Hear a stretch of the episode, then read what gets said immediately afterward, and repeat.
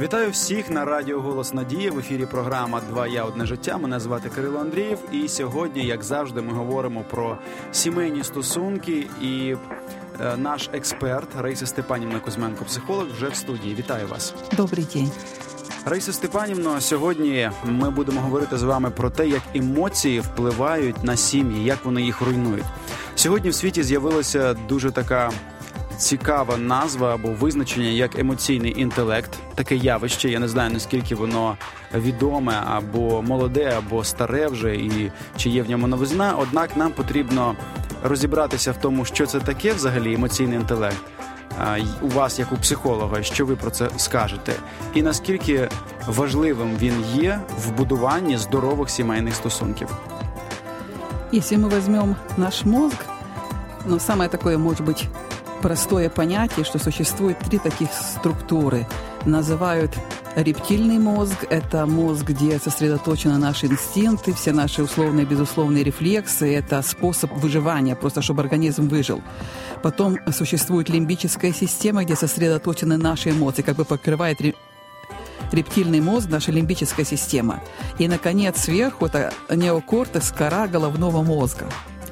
И вот когда что-то случается, в первую очередь, ну я так могу таким выражением сказать, как бы на уши встает наш рептильный мозг, который э, стоит на том, чтобы наш организм выжил любой ценой, чтобы мы сохранили жизнь.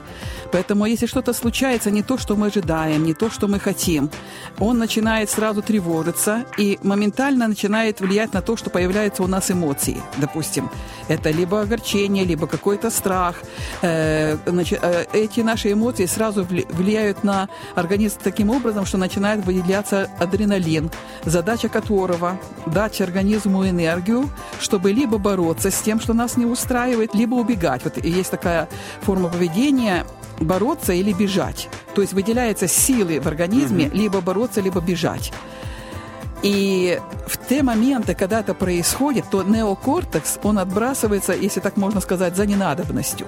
То есть пока мы там подумаем, какое решение принять, что там правильно, что там неправильно, то организм может просто погибнуть. Поэтому э, даже очень благовоспитанные люди, имеющие очень хорошие э, поведение. Угу. Если что-то случается неожиданное, э, как я помню, мы были на одном тренинге, у нас была очень хорошая такая команда из Лома Линды проводила этот тренинг, и нам э, показывали, что все мы хорошие, воспитанные люди, сидим э, хорошо одетые и хорошо с друг, друг с другом общаемся. Но если вот неожиданно медведь бы ворвался в нашу комнату или там кто-то с пистолетом ворвался, то все наши хорошие привычки, они отлетают куда-то в сторону, и каждый начинает спасать свою жизнь. Почему поднимается обычно такая паника, люди могут и затоптать друг друга.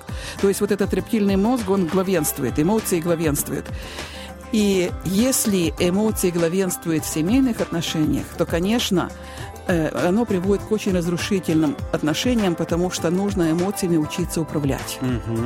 Це зрозуміло. От тепер ви можете перерахувати, можливо, якісь е, пункти або характеристики того, що в сім'ях у людей керують саме емоції, або в людині, наприклад, керують емоції замість розуму і замість, наприклад, вибору або волі.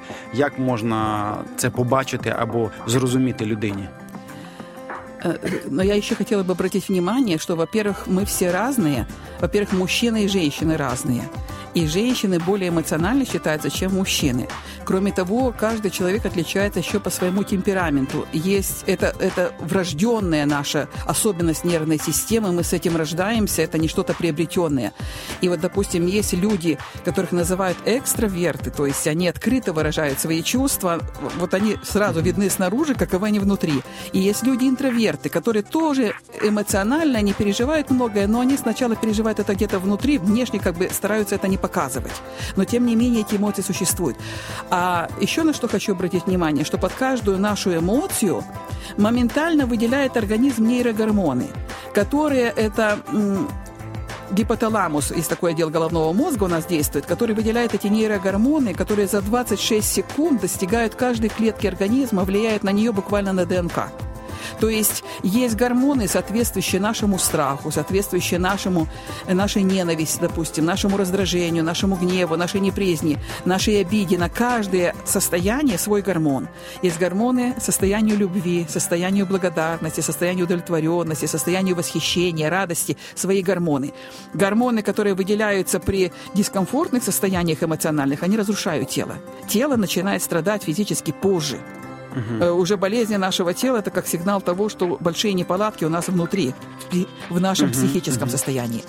И с другой стороны, гормоны, которые выделяются, когда нам комфортно, когда мы любим, когда наше сердце просто открыто, спокойно, любящее и э, в предчувствии всего самого доброго в жизни, они исцеляют организм или способствуют сохранению нашего здоровья. И если мы переведем это на семейные отношения, угу. э, вот как различить, что, когда? Э, когда мы в нехорошем внутреннем состоянии, в дискомфортном, и наши эмоции проявляются снаружи, э, мы буквально этим раним людей. То есть если внутри нас что-то кипит, то этот кипяток, когда изливается на других, он обжигает других людей. И, конечно же, естественно, разрушает отношения, потому что люди пытаются держаться подальше от человека, который может причинить боль, который может унизить, который может э, сарказмы такие отпускать, да, вот как бы э, таким образом пытаясь повысить свою самооценку за счет унижения кого-то другого. Э, потому что каждый раз, когда человек ведет себя эмоционально напряженно, скажем так, не, э, не здраво, это говорит о том, что ему внутри плохо. Потому что когда ему внутри хорошо, когда он в любви, когда он в гармонии, он, естественно, это проявляет и такие же эмоции радости, улыбки, и приветливости. А когда человек ведет себя не так, эмоционально напряженно, э, что ранит окружающих. Это говорит о том, что ему эмоционально плохо, но mm-hmm. этим он делает плохо и другим. И это как круги, которые расходятся по воде, и в итоге потом возвращаются к самому тому человеку, mm-hmm. который это отдал. И вот тогда Тут тогда встает вопрос, что нужно учиться управлять своими эмоциями. Нужно разумно уметь их отпускать, не подавливать, потому что если подавляем эмоции, начинаем болеть физически. Не выливать на других, потому що тоді ми других делаем. От цікаво. Вилізем, да. Самим не можна подавляти, тому що ти почнеш хворіти, не можна виливати, бо ти комусь робиш погано. Що ж тоді з ними зробити? Куди їх діти ці емоції? Это замечательная история есть о Лестере, который изобрел так называемый сидонский метод, который позволяет пропускать эмоции, чтобы они не оставляли губительного следа ни на человека, ни на всех остальных. Угу. Мы этой темы когда-то касались.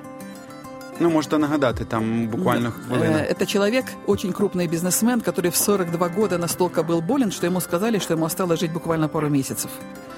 И он вынужден был оставить всю свою работу, все, и э, заняться вот глубоким исследованием себя. И он тогда задал себе вопрос, а для чего я живу? И он получил ответ, для того, чтобы быть счастливым. Вот сердце его говорит. А когда я был счастлив?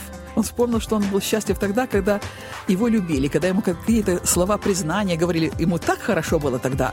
Но он заметил, что обычно это было на короткий промежуток времени, потом хотелось снова и снова услышать то, что говорили ему другие люди.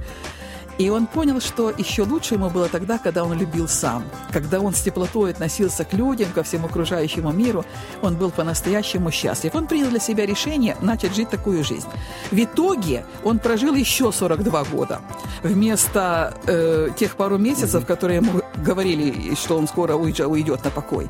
И вот он изобрел так э, называемый сидонский метод, который говорит о том, что когда с нами что-то происходит, нам нужно просто внутренне погрузившись в себя отметить, что я чувствую прямо сейчас. Вот это чувство, вот это чувство, это мое чувство. То есть принять, да, я это ощущаю. Возможно, страх, возможно, боль, возможно, какое-то раздражение, какой-то гнев. Могу ли я отпустить эти чувства? Любой ответ могу или не могу. Хочу ли я отпустить? Если приходит ответ порой внутренне «не хочу отпускать», то задается вопрос, что для меня лучше, отпустить эти чувства или остаться с ними? И, конечно, приходит ответ отпустить, потому что эти чувства разрушают нас. Когда мы в негативных эмоциях, это все равно, что мы выпили яд, при этом думаем, что умрет кто-то другой, но это разрушает нас. И поэтому ответ приходит, да, отпустить. Угу. Когда? Прямо сейчас. И вот это как такое хорошее, замечательное упражнение. Человек вдыхает, можно представить, что просто Бог дает ему силу, света, и потом выдыхает. И как будто с выдохом уплывают все эти негативные эмоции. Угу. Вот такое глубокое дыхание, оно очень успокаивает наши эмоции. Глубокое дыхание. Несколько раз вот представлять, что эмоции просто уходят, что Бог очищает нас от них. И вы знаете, уровень, вот если казалось, до горла достигает, а потом он снижается, снижается, снижается. И это очень замечательное упражнение, потому что оно позволяет не выливать на других угу. и э, рушить их здоровье и жизнь, и не отравлять себя. Пропустить. Поток прошел, угу. і все починає налажуватися. Дякую вам, Раїса Степанівно. Я також хочу подякувати нашим слухачам за те, що вони були разом з нами.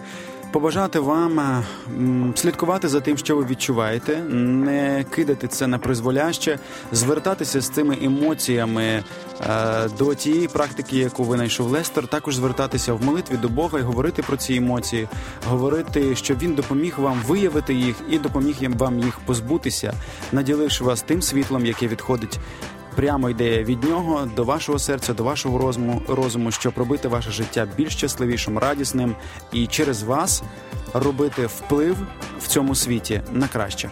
Дякую вам, що ви були разом з нами. Долучайтеся до нашої наступної зустрічі. З вами була програма Двоявне життя. На все добре.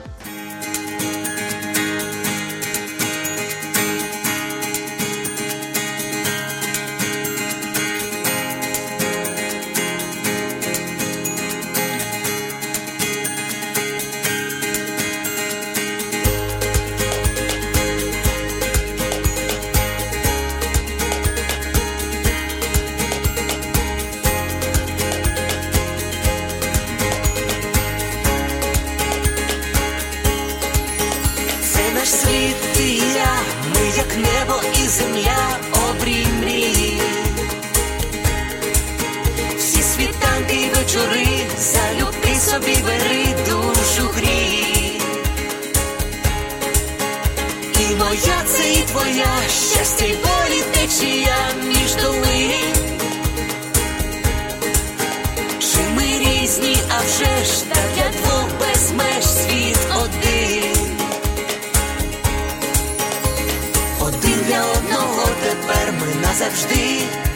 Сім'ю створили разом я і ти, кохати це різноманіття почуття і диво відкриття.